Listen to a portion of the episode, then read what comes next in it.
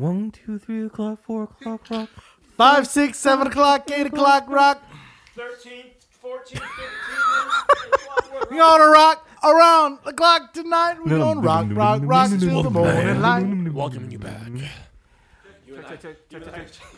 Check, check, check, check, check, check, check, check. Mimo, mimo, mimo, mimo.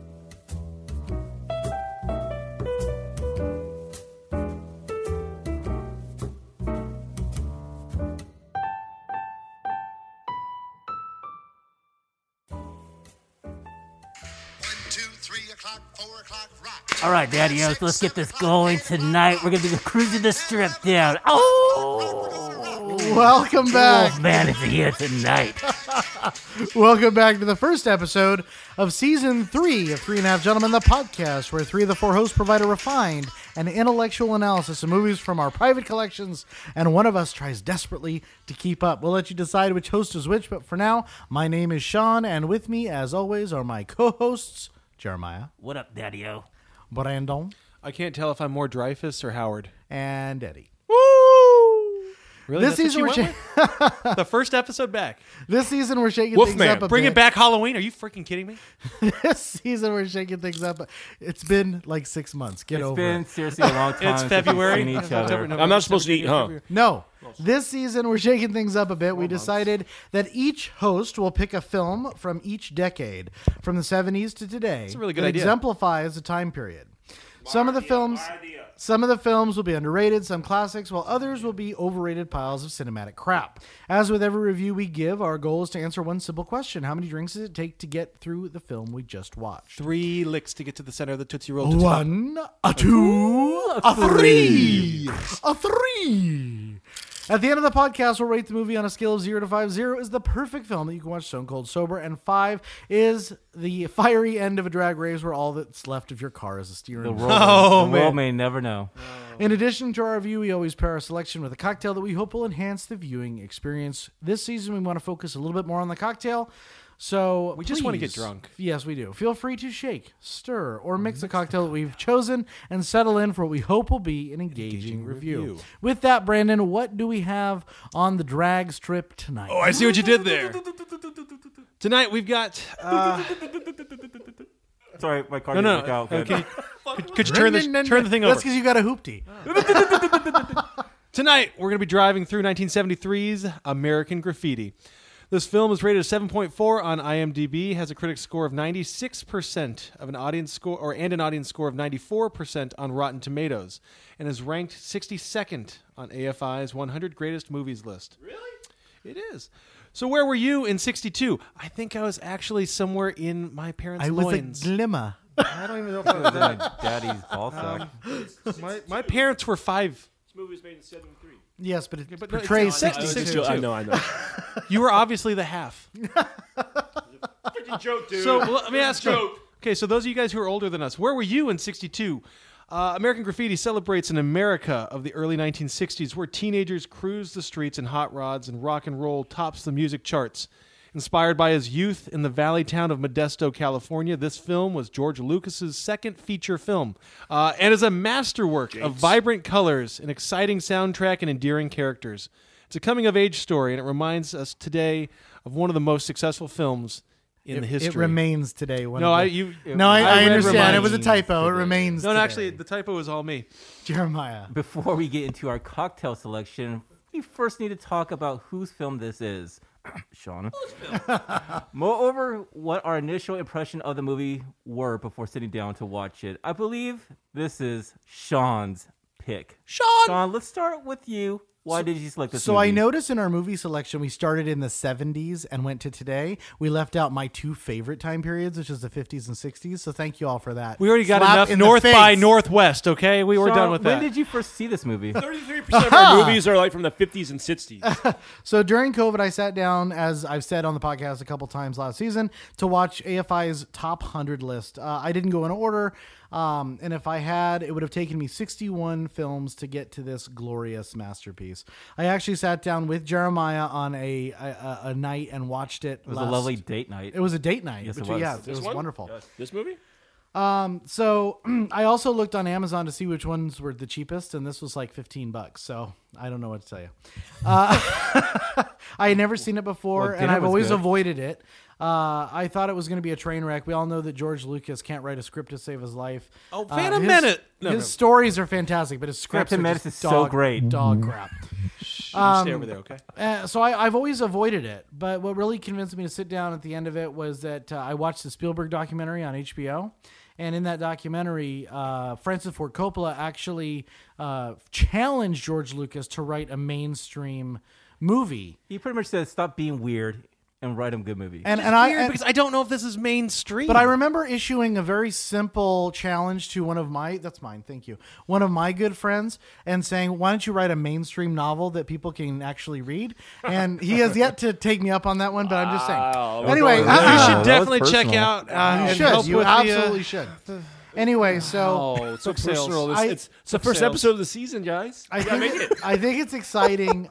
What really drew me to this film, though, with that documentary, is to think that in 1974, that some of the greatest directors of all time, Lucas, Coppola, De Palma, Scorsese, Spielberg, they were all collaborating on new projects and excited to bring the next generation of filmmakers to the forefront and give us the media that we so celebrate and this podcast is built around. So I'm excited to see what you guys think about this movie, because for me, this was an unexpected, underrated gem. I came into this thinking it was just going to be a train wreck, and it did the opposite. Eddie, what did you think? First off, I can't wait to do... What was your impression? I can't wait to do a movie that Brandon wrote. I can't. One of these days... I know we're going to do it. It's going to come sooner or later. So to this movie, I knew the soundtrack was good. I knew a little bit what I was getting into, but man, like, it definitely, to say it was overrated or underrated, I want to say I thought it was going to be overrated, to be honest. I thought this movie, I heard a lot of great things about this movie. You know, it stands the time right now. It's not going to hold up to, you know, all the things I've heard about, the great things about this movie. So I can't wait to talk about this movie. But overall, I'm excited with Richard Dreyfuss. I can't wait to see. It was cool to see a young version of him. I felt like I saw like a flashback of me almost a little bit, like hopping around town, just trying to. Kind of felt like a home movie. Yeah, it felt like a home movie. At first, I was like, "Where's this movie going?" Like, I had no idea where this movie was going in the very beginning. I was like, "Oh." It's kind of like a teenage movie. Like that's what this is. It made sense once you think of it that way. Jeremiah? I kind of knew about this movie because this is one of our mom's favorite movies. She always talks about this movie. I'll be like, "Days Confused is great." She's like, "No, watch American Graffiti." You know, that sort of thing.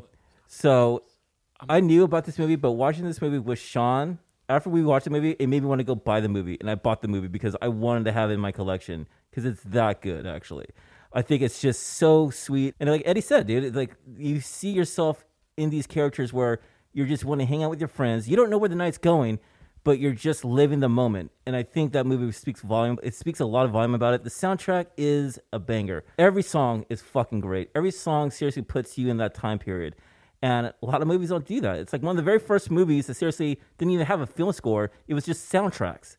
That's amazing, Brandon. What? I'm sorry, Ed. I'm just so sad that we can't like drive through the town and like stay in our cars. It made you want to be there. Yes. God, yeah, Brandon. What were your expectations? So I really didn't have a whole lot of expectations. I know that when I was a kid and during the summer, I would always watch Happy Days. And I remember I love the characters. And I remember, I think it was probably my dad or something saying, "Oh, you should really watch American Graffiti." And I was like, okay, no. Because to me, it was just a movie that kind of just flew under my radar. Like I knew about it, but to me it was kind of like almost too dated, even though that's silly because I love 70s movies. But to me, maybe because it was set in the 50s and maybe it was because it was set, you know, the 60s. It just had that connotation of just old. And so I remember buying it because I saw it for $5 and I was like scoring that one. And I wasn't really planning to watch it anytime soon. And then Sean, I remember you said, "Oh dude, I just saw this is one of the greatest movies ever." And I was like, "Oh, score. I'm going to definitely watch it." And that was a year ago. And I still didn't get around to watching it because just for me, there was something dated about it. And maybe it's also a little bit psychologically because I love movies about youth and growing up, but it's also really nostalgic. It's nostalgic in a sad way for me. I don't like growing up so much. It's wistful. It is. It's wistful. It's nostalgic. It's, even though it wasn't our generation, it felt like it could be our generation. And so I kind of felt like that's how it was going to be, which it was. And then it wasn't until, you know, you chose this one for your pick of the 70s that I was forced to watch it. And I'm very happy. So I would say that for me, it wasn't overrated at all. It was definitely underrated. It was a movie that I feel like I should have almost been forced to watch, but without, you know, the negative. Right. I should have seen it. So, yeah, happy. Eddie, take us through the cocktail. Oh, shit. Hold on one second. Come on, Ed. You got one job. Two jobs. He literally has two. Two jobs. He's batting 50% right now, which surprisingly is a good average. Yeah, seriously. You go to the Hall of Fame for a Hall of Fame, guys. Come on, Hall of Fame. That's like Pete Rose stuff. Pete Rose. Not in the Hall of Fame. Too soon? Is it too soon still? My bad. He's not what? There. You literally picked the greatest player. Not in the... I know. As we mentioned earlier, with each movie, we try to pair the tone, feel, and overall impact of the story of a cocktail. This season, we really want to discuss the cocktail and more, how it links up with the movie selection. Everyone who listens knows that when we finally watch a Bond movie, we will pair it with a vodka martini shaken not stirred with a lemon peel. Hopefully soon. But tonight, cocktail was chosen by Sean. So Sean, tell us about it. Because he's the cocktail. It's the cocktail. Oh, my goodness. Tonight's cocktail is the high-octane cherry Coke. The ingredients are bourbon, cherry liqueur, amaretto or Doserano, the Coca-Cola, and nothing but just deliciousness. All right, I'm going to try this. Yeah. Nothing sends the 60s like a drive-in and a cherry pop. The image of California, the colors and neon signs. Malt. It actually reminds me of like In-N-Out, like the feeling that In-N-Out's trying to get. I don't know. Was it Molly's? Was the name of the place? Mel's. Yeah. Mel's. Well, we also got, what's it called? The place down the street where they still Sonic. Yeah. Yeah, Sonic. I couldn't help but want to go back in time and watch the servers ride around on their roller skates. And just look at all those hot rods. I'm not a car guy, but there's something about that time that makes me feel like people put their heart into a teenager's best friend, their first car. And that was like a rite of passage. So there's nothing that the gentleman is going to do before he gets into his car, goes down to the sock hop, and gets himself a cherry Coke. So cheers, gentlemen. Let's try this. I feel like a malt cocktail would have been good. I'll try this. Hey. I'm excited. Clink. Tastes like a cherry Coke. It tastes like a cherry Coke. It tastes better than what it smells like. Old school cherry Coke. I kind of wish, though, that we had gotten a regular Coke instead of a Diet Coke. Bro, I am in the middle of a journey. Which you shall see the end result of. Be looking for photographs of Sean. Mel's really is actually a really good restaurant that if there was a pandemic going on at that time, it was actually hold up. Hey, Sean, what type of bourbon did you put in here, man? I put in Maker's Mark. By the way, Maker's Mark, if you want to give us a little shout out. Also, nothing against Diet Coke. Why that bourbon, by the way? Huh? Why that bourbon? So I like a bunch of different bourbons. I'm a huge fan of Woodford Reserve. I'm a huge fan of Jim Beam and Bulleit. But for me, Maker's Mark is just like a good mid-range bourbon that everyone seems to enjoy. Agreed. But I think the cocktail is actually pretty good. The bourbon is a kind of a sweeter liquor, so it works, I think. I think this cocktail is kind of dangerous because it's very tasty, and I want more, and I want more, and I want more.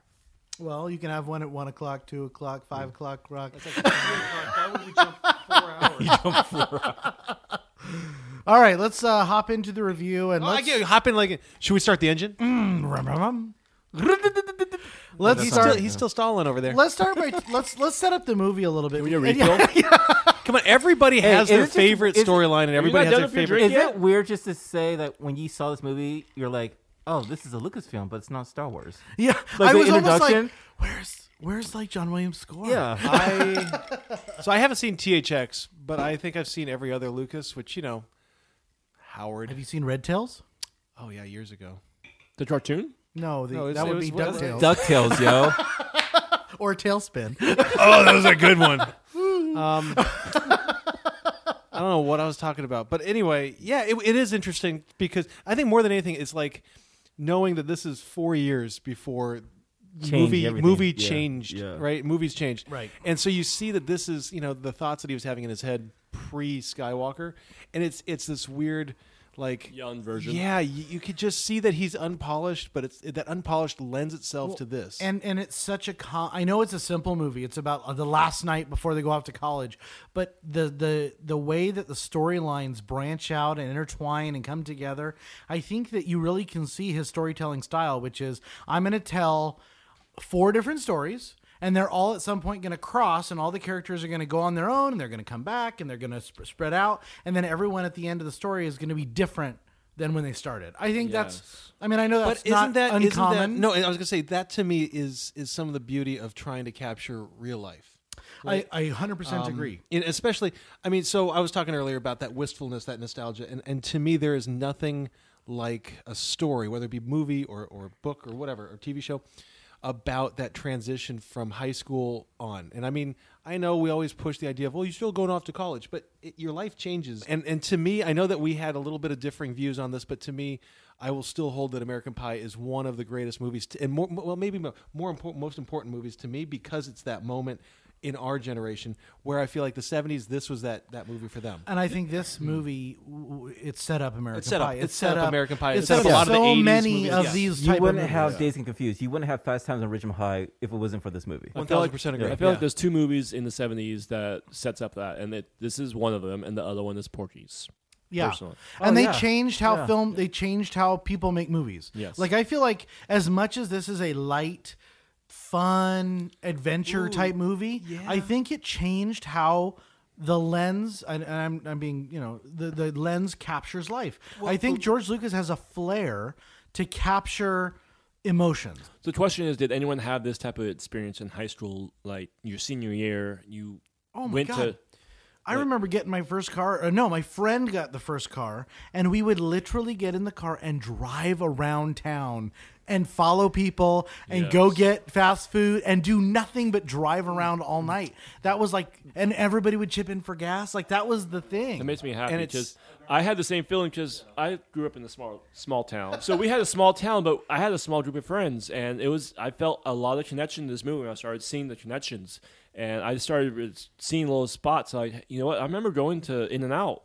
It was the spot for us in our little town. And you saw people would meet at In-N-Out. Like, there was no cell phones as much as how it is now. It was a landmark. It was a place to meet and communicate. Yes. Especially for young people. Exactly. You didn't have to have someone's phone number, but you knew that person was going to kind of be there. If you were, like, hoping that girl was going to be at In-N-Out at the end of the night. I remember, seriously, that Toad experience when he got the car for the first time. And I remember getting our parents' car for the first time, this shitty Ford Aspire cherry fucking... It didn't matter. But it didn't matter. I put every cool sticker on it. And I literally... Yeah, it was like a bunch of us in the car. It was like a bunch of circuses coming out of a small car. It would shudder, But the thing was is that I remember having that car, and that gave me freedom. And that gave me seriously a possibility of Adventure Times that you didn't know was going to happen, but you knew that you just want to be a part of it. And it just made me feel that feeling watching this movie. And for the first time, you were away from your parents. You were independent. And that's really what the story is about, is jumping into this next phase and not really having your feet set in what you're going to do. And part of it, I think you've hit the nail on the head, Jeremiah, is what adventure you're going to have and whether you want adventures that are just the same adventures over and over again, or if you want to take that big leap and do something completely out of the realm, go to college, leave the town, leave the small town. Yeah. So for me, it's interesting because I had the absolute opposite experience. And I think that's why these movies mean so much to me in a weird nostalgic sense, because I never had that experience and I never got to live this, but that was always what I wanted. And so it's this kind of live through these other characters. You have nostalgia. I have nostalgia. It's missed opportunity. Yeah, it's a longing. I know there's a German word for it, and I'm trying to think of it. But it's this interesting idea of I see these characters and I say, I wish I had that. I wish I could look back and say, that's what I want. That's what it is. And I don't. And I think that's the point of the movie, in just a long shot of it, which is you've got 3 principal characters. You've got Richard Dreyfuss's character, Kurt, who is uncertain about going to college. He's uncertain about taking that next step. He's got a scholarship. It's almost like he needs, and I'm going to say this in my conclusion too, but I'm just going to say it now. He needs experience of of what life could be if he stayed in order to convince him to go. Where you have Ronnie Howard, Steve, who basically knows exactly where he wants to go. He's set on leaving. He's going to leave, and he's leaving it all behind. He's given up his car. He's given up his girl, and he's running away. And then he spends the entire movie trying to get it back. Who's Candy? Ditz. Debbie. Oh, sorry. I don't know. Debbie's the one that's with Toad, right? Yes. Yeah. Oh, and then you've got Toad, who is... He's four friends, but Toad to me, that's the one I connect with the most because he is watching his friends leave and he's still stuck here. He can't leave yet. He's not there yet. That opening sequence, by the way, where he actually is driving his Vespa is probably like just beyond funny shit. Oh, well, like what happens when he gets hit by the car and the guy says, "I think we got an X." He says, "Yeah, and this time I won't hold it against you," and he drives off. But I heard that he actually ran his bike, his Vespa, into, like, that was actually an accident, but they just kept it in the movie because they're like, oh, that just fits the character right there. Dude, let's talk about Harrison Ford, too, man. Badass. Well, yeah, Harrison Ford, even now, even in this movie, I feel like he's a movie star. I was waiting for him. I was waiting for him so much in this movie. Where the hell is he? So the funny thing is, I had always misunderstood. I thought he was in it for literally one stoplight scene. So the fact that he kept coming back, I was like, oh, Han. Yes. No, I really thought it was just the one scene, and he talked to him, and it was like, that's it, and then he just drives off, and he was just like, that was his claim to it. So the fact that he had an actual character that had a purpose and then crashed, I thought was actually interesting because, to me, it goes against everything I was expecting from him. I remember I was watching this with my wife, and I was like, oh, it's Han Solo. It's Harrison Ford's like breakout role, but he's only in it for like two seconds. And then when he kept coming back, she looked over at me like, you don't know shit, dude. Nope. What's his name? Because I literally thought his name was Bubba Fett for some reason. His character actually doesn't sound like Bubba Fett. I felt like he was a character that left. Follow or something. He was the character that left high school but stayed. No, that's John. John is the one. No, I'm saying like, but as like a person, like he was older, right? He wasn't high school. He was looking for the hot rod to race. He was trying to prove that he was the best. But he wasn't in high school, so he came in. He came in from John's storyline, and John's character is magnificent because he's not necessarily stuck because he doesn't want to leave. I think he's working to try and get out, and he doesn't have the skills to go to college. He doesn't. I looked at him because if you look at the very beginning of the movie, Kurt says we're going to the sock hop dance to celebrate the start of school. And he's like, why are you going there, man? And he gets all depressed and he gets in his car. And it's because he realizes that he's so far removed from that event and he's wasted so much time and he's stuck and he's working. He's trying to build his hot rod. He's trying to get out of the town. But it's almost like he envies the people going to college. But it's interesting because when he meets up with Mackenzie Phillips, whatever her name is. Yeah, her. But the thing is, like, normally we might see that storyline and be like, oh, that's kind of creepy or weird. To me, I never once saw that as that way. And weird thing, I feel like she grounded him into that idea of, hey, it's okay wherever you're at in life to just have fun. Like when they shaving cream the car, right? Yeah. To me, that was such a beautiful, perfect characterization moment because don't grow up too fast. Yeah, and dude, you know what? Not even just grow up. Like, don't grow up too fast. Just don't grow up. Like the idea that you can be an adult, you can be just out of high school, you can be whatever age, and you can still find joy in the stupid things in life. And man, that was a beautiful moment. So let's start. I know we've been talking for a while, but I want to kind of break this down because it's really hard for me to conceptualize this movie because there's so much going on. Let's start with Kurt's storyline and then go to Ronnie's storyline and let's go to John's storyline. Is that good. We agree on that? All right. So Kurt, you know, he's got the scholarship, but he sees the girl of his dreams. And she mouths elephant shoe. That was olive oil. Richard Dreyfuss. Yeah, Dreyfuss, man. His character was probably my least favorite of the movie. Why? 100%. Why? 100%. Because I just couldn't connect for what he has. You know, I just couldn't connect anything regarding to it. I felt like he was... He didn't live high school. So I felt like he was looking at... Like, he needed to experience a little bit of fun before he left. I think he was just kind of... His character matched what he was looking for. But to me, it just seemed like it was just like kind of like just lost during the most of the time. You're just like, I was not excited when I saw him on screen. Agreed. I wanted to see Ron Howard's lost love situation. You know, is he going to go away? Is he going to stay? You know, I was so much into that story. I look at Kurt as someone who was probably he got straight A's, you know, and he got the academic scholarship, and he never got to experience high school with a girlfriend or anything. Like, he was like a cool kid, but also not at the same time somebody who actually... I would say cool kid adjacent. Yes, exactly. He was aware of the cool kids, and they like talked to him, but overall, like, he never hung out on the weekends. He was never engaged with his... So even, like, look where he gets his scholarship from, the Elks Lodge, right? So that shows you that he's connecting with a different class, a different group of people than his peers. Age, for he sure. wanted for sure. something different that night, and he got it. So I like Kurt the best. Here's my problem with Kurt. Well, I like John, but... Yeah. Here's my problem with Kurt. And to me, this is a problem in storytelling, I think. I think that all the characters are really well developed except for Kurt. And to me, it looked almost like as George Lucas is going through the script and coming up with these characters, he's got great things and great purpose for all these different characters. He's like, ooh, Kurt, what can I have him do? Like, to me, and I know that there is argument to it, but when he gets caught up in the Pharaohs, like, to me, that's the stupidest thing in the world. Oh. That was dumb.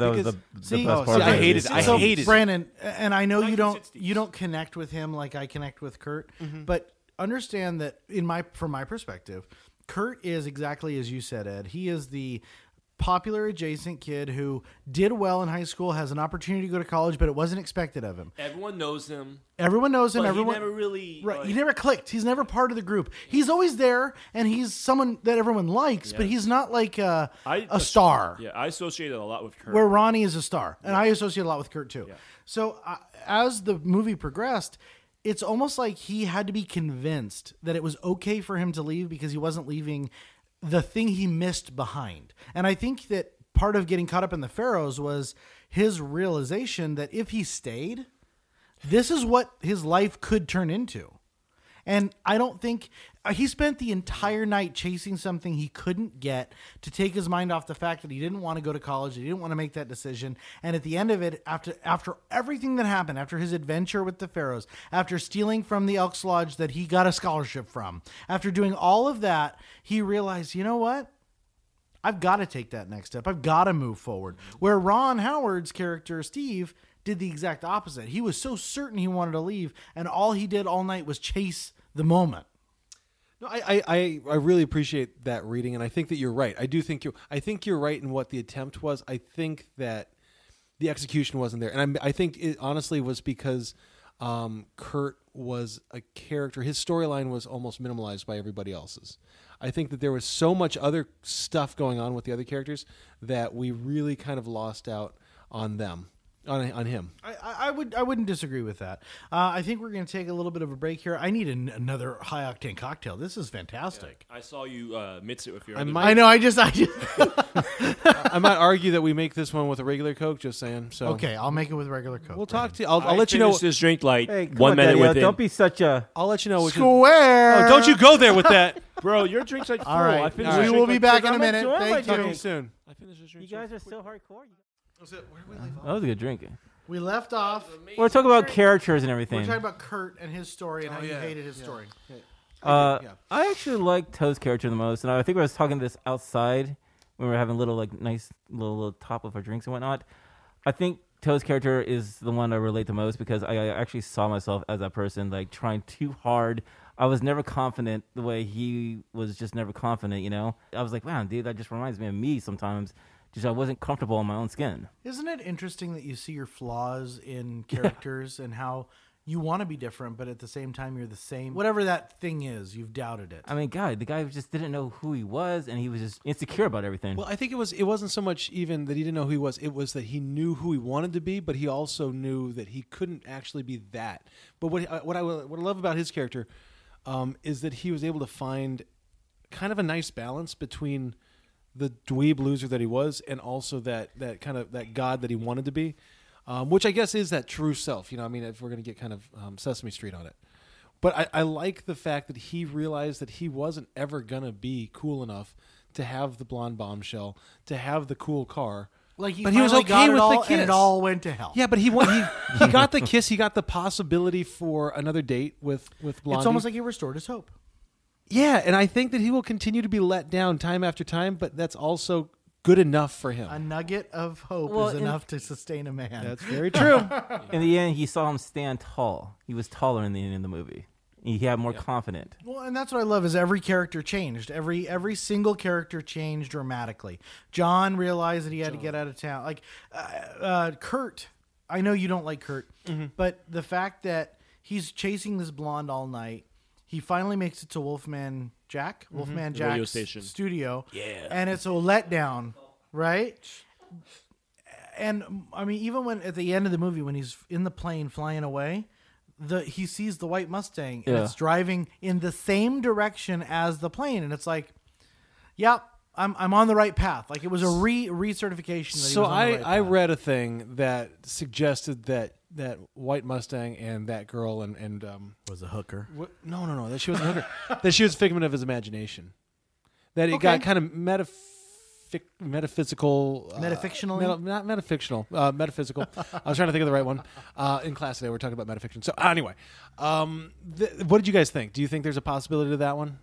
I like the idea of that. That makes it cool how it was his imagination moving forward with, like, he was always chasing this girl that he had no chance of getting. Right. And the fact that she calls on a payphone. I mean, at that same time, also, like, you have to think, like, how many people have that same type of car? Okay, yeah. But let me in just that small town. Let me back up, and I'm going to say something that's probably going to be controversial. If she is a figment of his imagination, wouldn't she represent that next elusive step, and that finally he's ready to? It's whatever he wants. Leave her behind. Ready to jump. But it's whatever he wants. I think he was hoping for the fantasy, and he just realized that he'd rather just not deal with the fantasy anymore.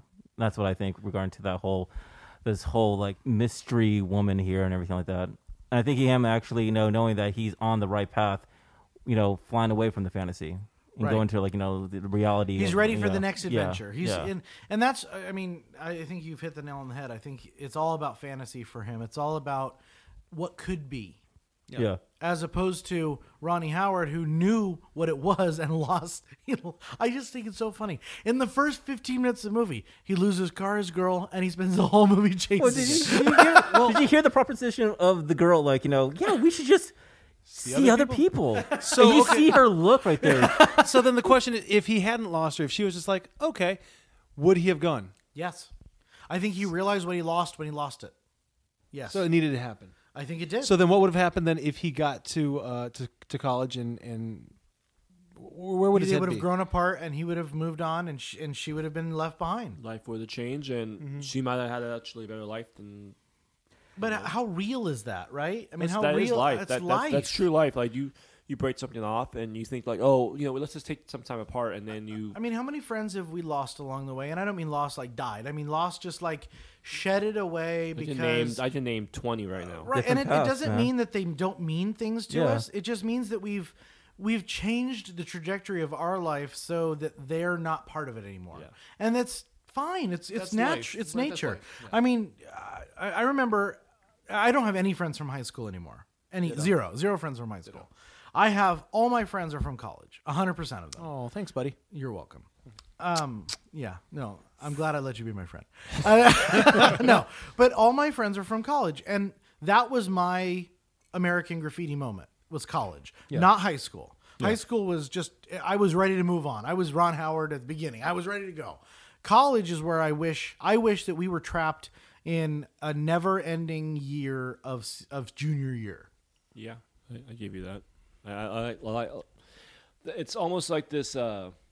we were living in an adventure that we didn't want it to stop, right? I mean, like it almost was like we were living the moment, and it's that one quote that says that one of these days you're gonna realize you never realize that you hang out with your friends to the last moment all together until like 30 years ago. It's like that was the last moment you hang out with all your friends, and that's I know that's sad, but it's also it's a very Wonder Year situation, where like those guys probably never hung out again like that. Yeah, no, and we will never. Come back from a baseball game and go to my apartment and open up cocktails and have sit Daniel there piss in your kitchen and have Brandon playing the guitar in the corner. Play the guitar in the corner, yeah. I don't think it was Brandon too, wasn't it? I don't know. I strummed. We're never gonna have those moments again, and it's okay. There. But I mean, I remember Daniel's brother puking and rallying like a champ. like a chair. But I don't want those experiences anymore. I've had them. I want to move on. I want new things. I want what you have. I want the experience with your kids and watching them play baseball for the first time. But at the same time, it's interesting when we all come together, we end up talking about those times, even in a remember when context. So what that means is just like that moment for these guys in this movie, guys and girls, that it's what directed everybody from that moment. And so I think that it's good to constantly be looking at the future and to say, okay, this is where we're going. Let's look at the present and say, this is a great place where we're at. But we need to kind of take stock of, hey, this is where we were. This is where we found who we were as a group of people together. Well, like if you were going to write an epilogue at the end of when we stopped playing, mm-hmm. it would be, and this person went on to play 2 years, you know, we had a picture that was phenomenal, 2 years at independent ball. Yeah, two years at independent ball, or we, you know, he made it to he made it to double A, or he made it to rookie ball, or he made it whatever. This guy became a lawyer. This guy became a crap dealer. But in the moment, but I became just a high school teacher. In the moment, I was saying you're the independent ball crack dealer. No, you're the independent ball player, bro. I guess what I'm saying is I'm the crap dealer.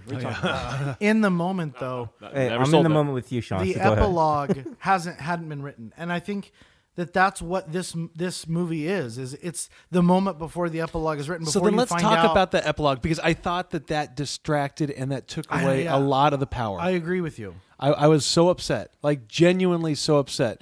And it has nothing to do with the fact that they for the most part kind of grew into kind of unhappy lives. You were just listing off some of them, right? One of them goes missing in Vietnam. John gets killed by a drunk driver. Kurt goes and becomes a writer, and Ron never leaves. Right, and so I keep calling him Ron. Steve, I'm sorry. Steve. But here's the thing: is even if they had been like they lived happily ever after, I would have been upset, because that future wasn't what this movie was about. Not at all. It was about that moment, that those 5 hours or whatever it was that this movie takes place in. Like to find out that Finch did this, or that. You know, that Jason Biggs did this in American Pie. I like that they did a retrospective kind of family. Mm-hmm. What was it? American reunion or whatever it was. Yeah. It would have been so cool to see, like, seeing something that says, "Oh, you know what? 4 years from now, they're still friends." I don't think you need that. You could have done something as subtle as that, though. But to get the specifics, like an ellipsis would have been the perfect. They went too detailed of every person. It was just that wasn't necessary. But the thing is about the whole thing is the reason I'm not really about the ending myself as well. But you got to understand, like, this was before the '60s kicked in. This is before John Kennedy gets assassinated, before the Vietnam War. This was a time of, like, the last triumph of youth, you know what I'm saying, before everything changed. And understand that the '70s, the reason why the movies were so realistic and dark is because the '70s into the '80s were a dark, horrible time. We went through Vietnam. We went through... we're looking at 73 when this one came out. That's right after Vietnam is going on. Yeah, no, but what I'm saying, Ed, is that you had a lot of civil and personal unrest. You had a draft for the first time in a long time. Yeah. There was a lot of stuff going on. So I understand why George ended it the way he ended, because he ended it in the time he was living in. Exactly, and it was depressing. It was a bad time in history. It was a moment that if he can stop time right there. And just live that moment on and on and on. A fade to black moment would have been perfect. I almost think he should have smiled, and they should have done that. Yeah, well, like Richard a little Dreyfuss, smirk. Or like Richard Dreyfuss in the plane should have given a little smirk. Him and should have just Steve and his wife black. Drive. It would have been cool to see, like, Steve and his girlfriend driving, and Richard watching that from a distance. something. Yeah. But it just, to me, the epilogue did the same thing it did in Stand By Me, where I came out of that movie depressed because River Phoenix died.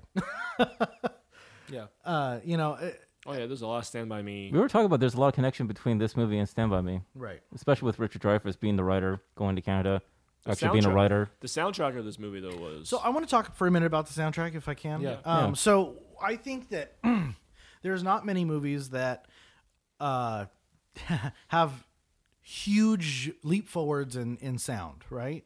What I loved about this movie is that you had a great... First of all, the music, everyone can agree, was fantastic. Kicks off right there. But the way that it moved throughout the scenes was sheer brilliance. It would go from the loudspeaker at Mel's Diner into a car, the same song, into a car, into another car, and it showed you that everyone was listening to the same radio station at the same time, the same song, and it gave you this continuity between scenes where you could actually listen to the song play from different places in the movie, and as the scenes progressed, you could see the radio station progress or the playlist progress, and then Wolfman Jack ended the playlist basically at the end of the movie. I don't think many movies have done that because it brought like a realism to like, hey, I should be listening to something, and then at the same time, my buddy should be listening to the same thing. He's going through his own day of crap, you know. Like right. It brought like a cool little idea of like, hey, wherever I'm listening to this, and my brother should also be listening to the same thing, but he's. It's just like where everyone is connected through this intertwined story of music. It was the soundtrack of their lives. Yeah. It put me in mind of like when everyone was listening. My grandfather always tells a story when the Mets won the World Series. And when was that? In New York in 69. Yeah. And everyone would be on their stoops because it was hot. It was a hot October. And you could hear, the kids were playing stickball in the street, and you could hear everyone listening to the same program, and it would be coming out of everyone's windows, and they'd be sitting on the stoop listening to it. My dad talked about when Kennedy or when we landed on the moon, it was the same thing. Like you could hear people from other houses experiencing the same thing that everyone was in a moment together. Mm-hmm. And like 9/11 did the same thing, I think, in our generation where everyone was watching the same program at the same time.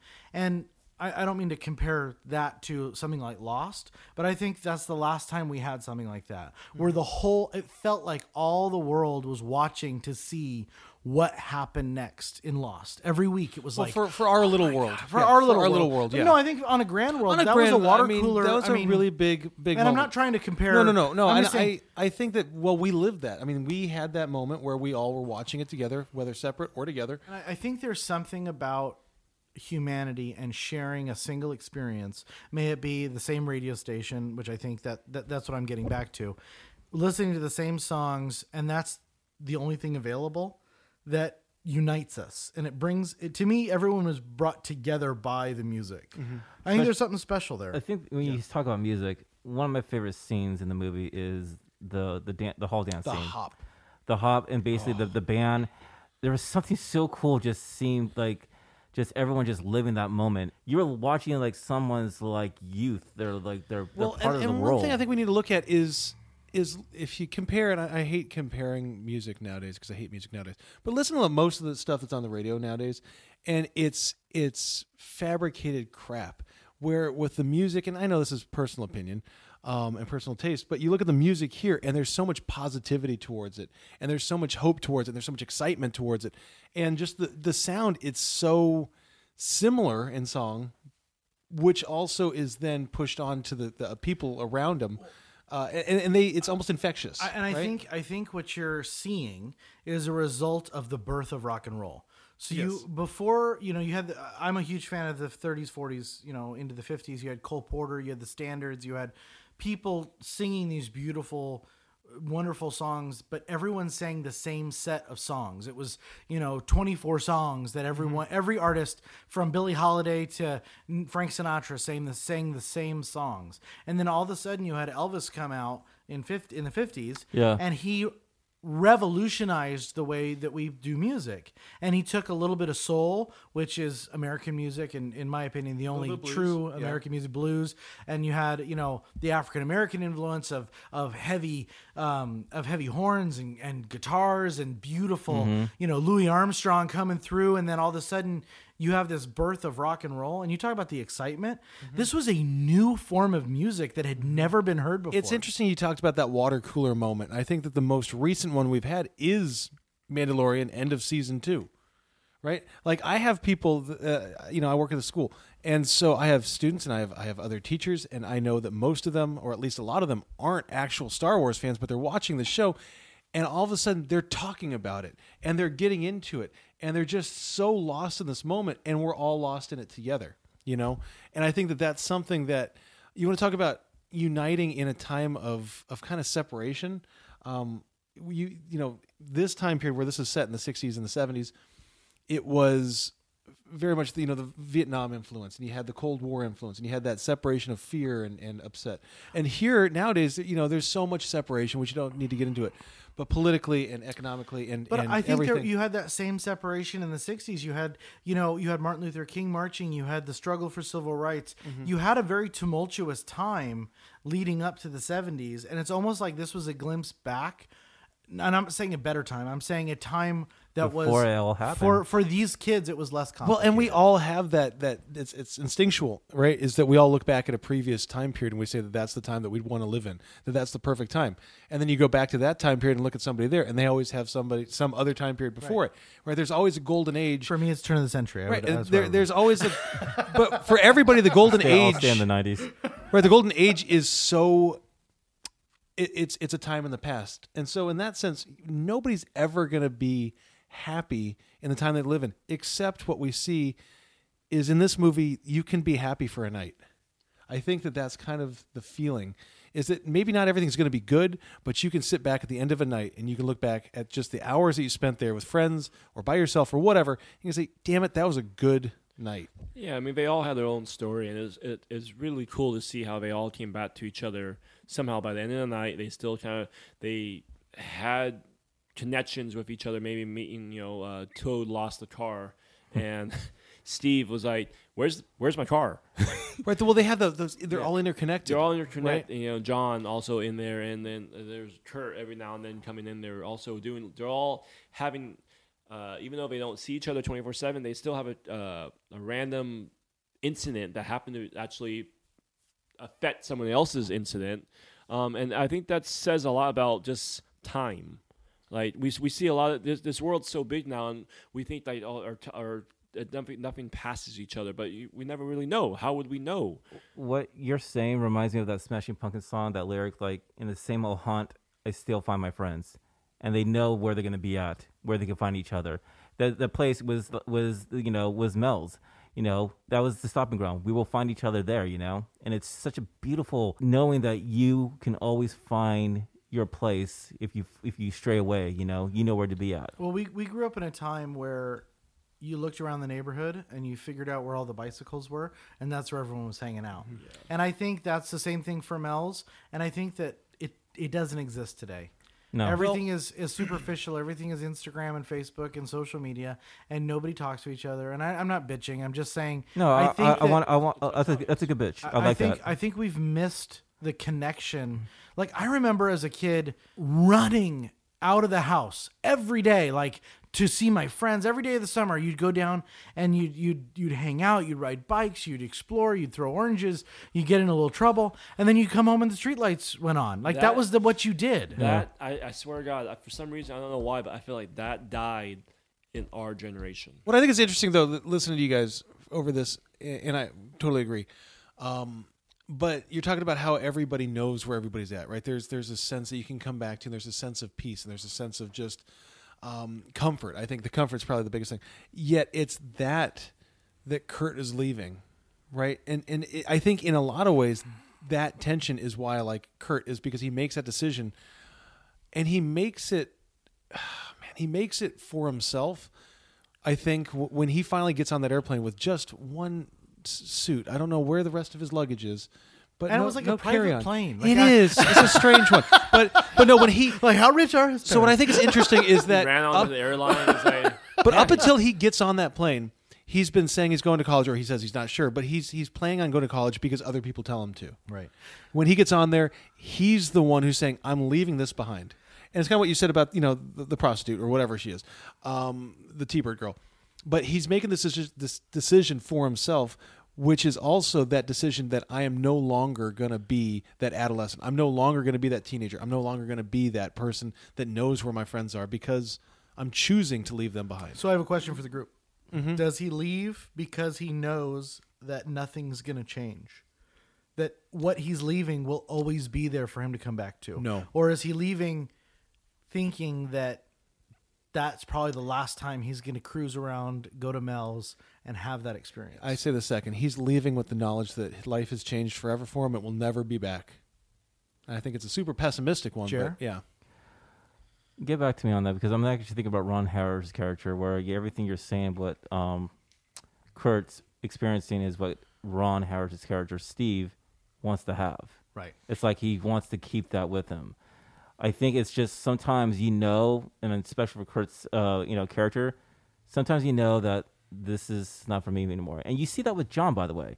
You know, in the end, he's just like, I'm tired of this racing. I don't want to do this anymore. It leaves me nothing anymore, you know? He's tired of the race. Yeah, exactly. Speaking of race. And we should probably talk about Paradise Road and that race. But Eddie, what do you think? With Kurt? Is he leaving? Yeah, with Kurt. Yeah, with Kurt. Is he leaving knowing that it's secure and he can always come back to it? Or is he leaving understanding that it's never going to be the same again? I'm going to go with the first. I like the first. I feel like he's leaving thinking, like, this will still be here when I come back if I need it. I think there's a comfort in that. There's a comfort. I think he's thinking, like, I outgrew this area, but I also know they're going to be there if I need to ever come back. Like, I just feel he looks back at that, like, car saying, I can come back to that when I come back in town. Like, these guys aren't going anywhere. Like, he even tells... Ron, what's his name? Steve. Like, hey, you're coming with me next year, right? Are they going to the same school? I think they're going to either the same school or they're going east. Yeah, it almost made it like, hey, I'll see you in summer.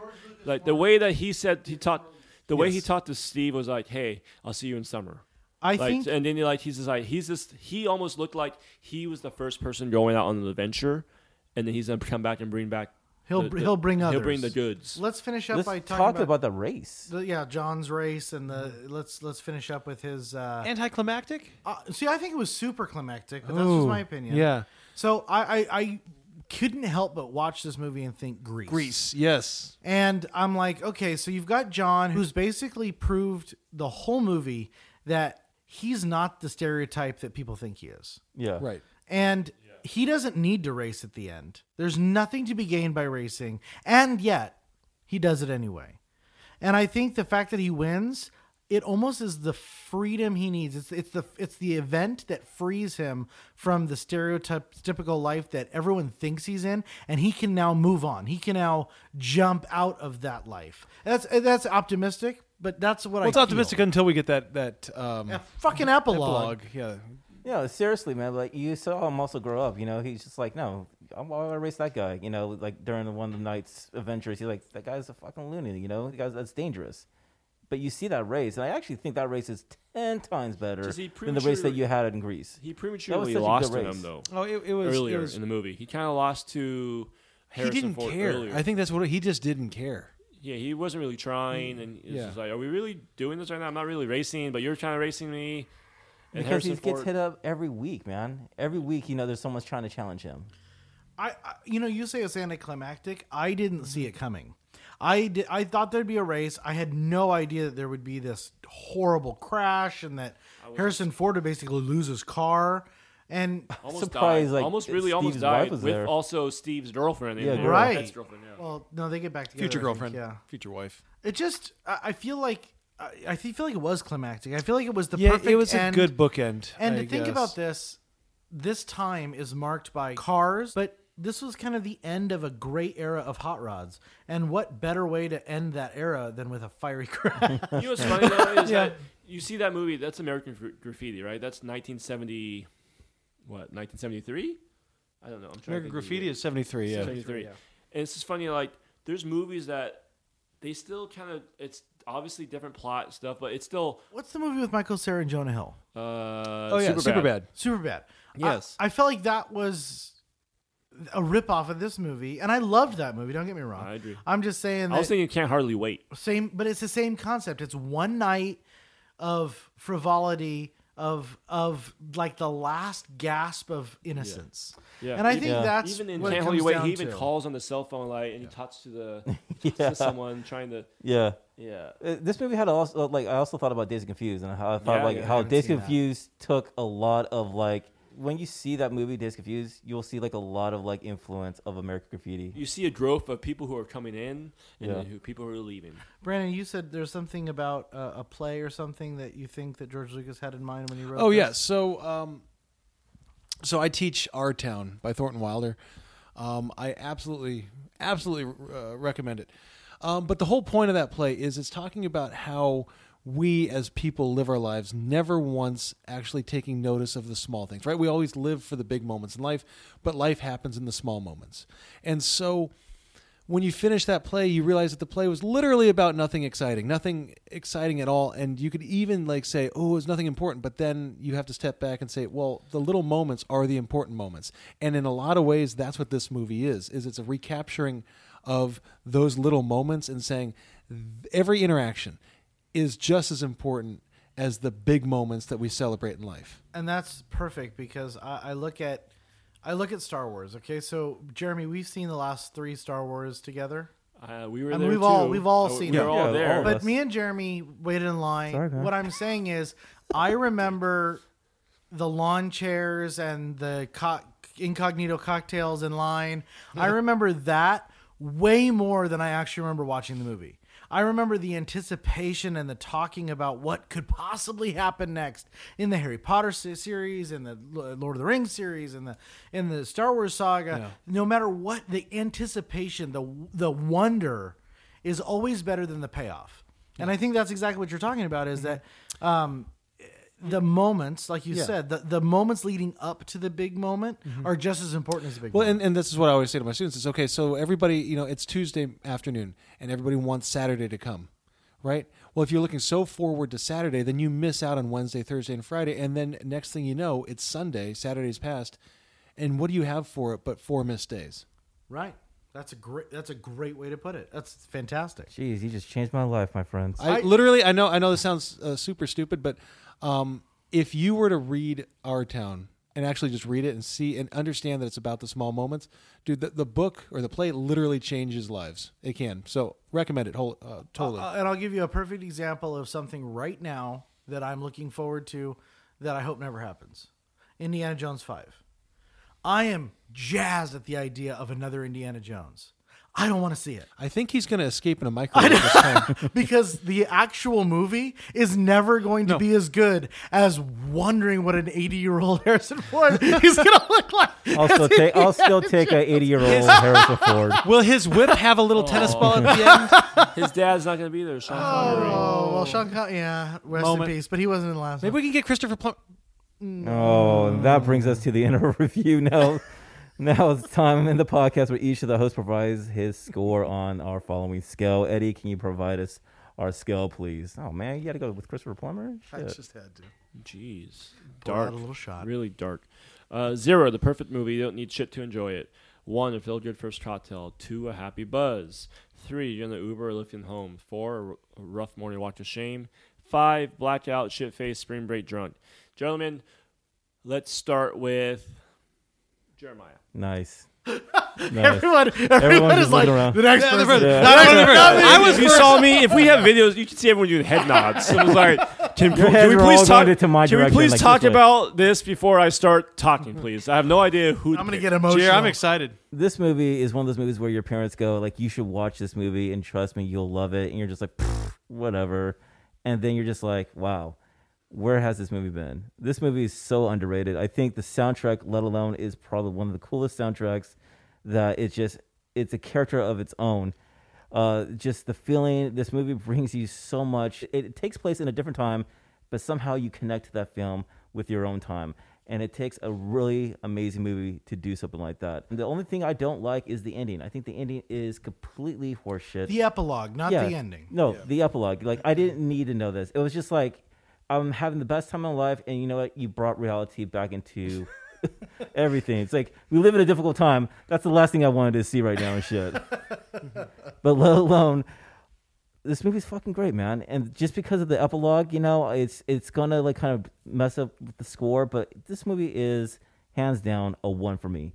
Hands down. It's almost a perfect movie. If that epilogue didn't happen, this would probably be either a half of a shot or a 0. So... how about this? I'm going to go with Brandon. No, not me. So what is What's really funny is that the document... Half a shot or 0. So what is it? No, he said a 1. A 1? No, I said 1. But the document is updating as we're looking at it. And I see Brandon put his score and then delete it. I'm struggling right now. Okay. So I am really kind of conflicted here because... my last note is it's not great, but it's really good. And I really want to put that emphasis on really good. What I love about this one, and I've gotten yelled at several times over the past year, so everybody at home, you can yell at me too. I hated Die Hard, but I've been yelled at how that's a foundational film, right? That it started a lot of the movies that then came after it. I look at this one as so similar, right? We talked about Superbad. We talked about The American Pies. We talked about Dazed and Confused. We talked about all these movies that really would never have existed if it wasn't for this one. And that being said, where Die Hard sucked, this one didn't suck. I know. There's a couple lines that just resonate with me. And I think we all bring into this movie our own past experiences. We all see versions of ourselves in the characters, which we talked about now for the last hour. My wife constantly says, you live so much in the past. You need to stop. Like when I hear a good 90s song, I stop wherever I'm at. I just like listen to it because it brings back so many memories. And I live in those memories so much that maybe it's not really the healthiest thing, or maybe it is. I don't really know. She doesn't think so, but it's this reality that, you know, it's not just me. I want to live in the past. I want to live in those moments that maybe I didn't have the time that I was hoping for, or maybe the times that I did have. And so, I mean, all that to say, this movie captures a nostalgia that I think is literally, you can't fake. And I think that George Lucas did something that was genuinely beautiful. And so I'm going to go with my original score there that was on the document that I erased. I'm gonna go with a 1.75. It was a feel good first cocktail with a nice big. That's a feel good fucking cocktail. What did you get? 1.75. It was good. It was great, and more than anything, what it did is it captured a feeling, and not even a story. I mean, I didn't like Kurt, but it captured a feeling that I think is just genuine. So yeah. Sean? Sure.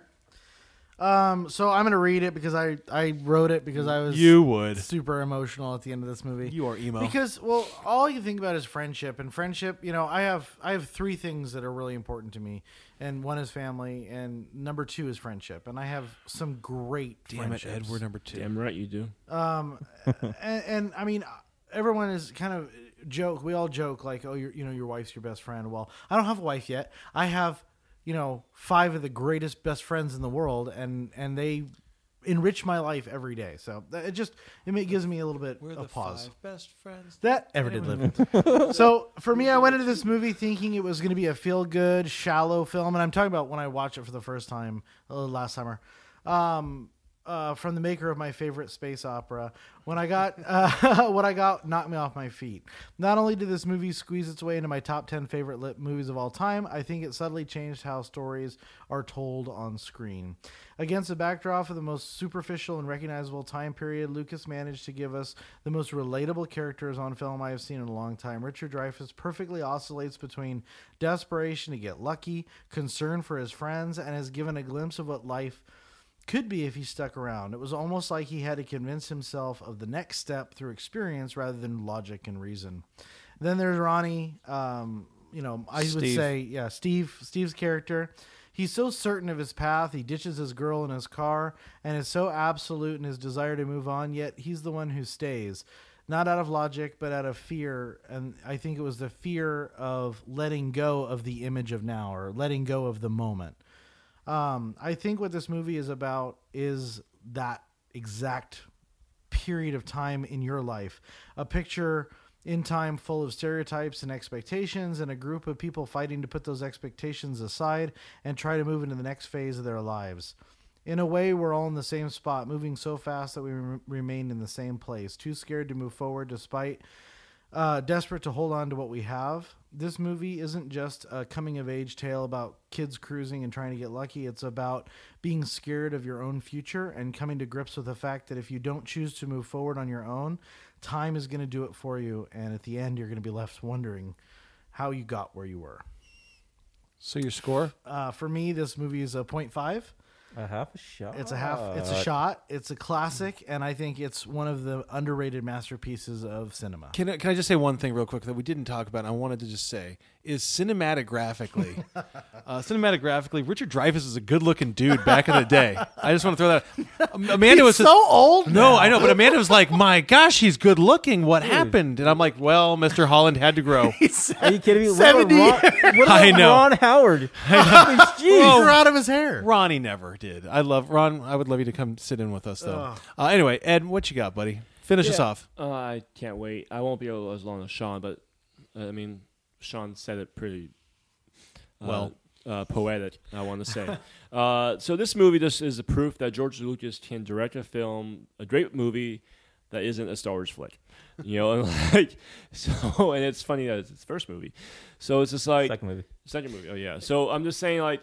This is a funny, serious movie that I feel like, I mean, other movies take it from it all the time. You know, we have Dazed and Confused, Superbad, American Pie. It's a high school movie that stands just as high as all of those movies out there. It's a movie that doesn't, I think it kind of ages gracefully. Ron Howard's great in it. Richard Dreyfuss. I love the characters, Kurt and Steven.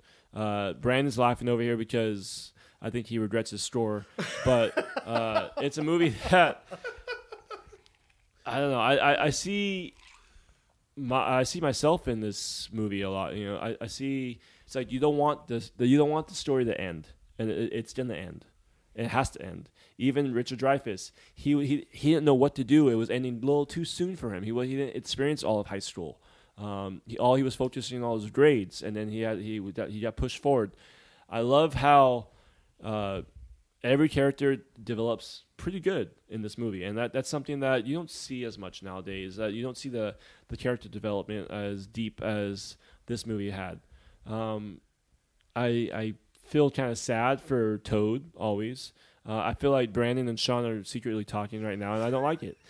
So I'm on the verge of giving this movie a high score just for the fuck of it. But personally. I see when our Jeremiah and our mom talks about this movie, I understand why she likes this movie. Like it's a movie that I always used to give shit to. Like this movie is not good, you know. But the music alone is a zero. Like it's just there's not a bad song in this movie. So personally, I'm gonna give this movie a 1.75 as well. I think the same as Brandon. Yeah, was it? Yes, right. It was. Good call. This was right below. 2. So what was 2? Well, 1.75. When you take all those scores and divide by 4, what does that give? 1.25. 1.25. And what? Jeremiah, you have the list on your. I do. 1.25. Where does that put American Graffiti? My goodness. Okay, so it is actually tied number 6 with Elf. Oh damn! I thought it was gonna be. I thought it was going to be Point Break. I really. Oh no, it's way better. Point Break. That's right. So yeah, so it's actually. I'm happy it's right below Jaws. Yeah, Jaws, Joker, Sound of Music are above it. How did Elf get up there? So Garden State, Rise of Skywalker, and the elusive Big Fish below. What is Big Fish? I've never heard of it. Way better than Garden State. Garden State's trash. No, I'm sorry. Oh. I think that it. Actually, I think it deals with the same themes as Garden State. Very much. I think that's a good spot for it. I really do. Yeah. What's the final? 1.25. 1.25. It's in the top 10, dude. Yeah. I mean, I think it's where it deserves to be. Let's put it that way. Yeah. It's a classic movie that I definitely think that everyone will enjoy watching at least once. It's a movie that you should watch with your kids. I agree with you, Ed. I think you hit the nail on the head. I know I did. Okay. Good job, Carpenter. Don't got to be a dick about it. You know who was a carpenter? Jesus. Harrison Ford. Oh. Man, Jesus. Wow, Brandon. What? If you enjoyed our review or are a fan of the podcast, we ask that you please subscribe wherever you're listening and leave us a 5-star review on iTunes. Please tell your friends, your relatives, your anyone about this. Co-workers. We really would like this podcast to grow. I feel like we give genuine and thoughtful responses or reviews to movies. And our drinks are pretty cool. And our drinks are delicious. Post on your story. Jeez. So yeah, please do that. We release our episodes every other week on Monday, so please tell your friends and family and help us move up the charts. You can also find us on Instagram at the.gentlemanpodcast. Wait, is that right? Yeah. What? Yeah. You tell me. It's not on. It's not on there. You can visit our website at gentlemanpodcast.com, or if you want to reach out to us, you can do so by email at hoststhentheGentlemanpodcast.com. I have had way too many cherry cones. I apologize. At thegentlemanpodcast.com. All right, Daddy-O's. Let's do this, my friends. Yo, yes. This is American Bandstand. Cheers. American Bandstand. That's what the time period is. I got to be honest. This is our best episode of the season. Let's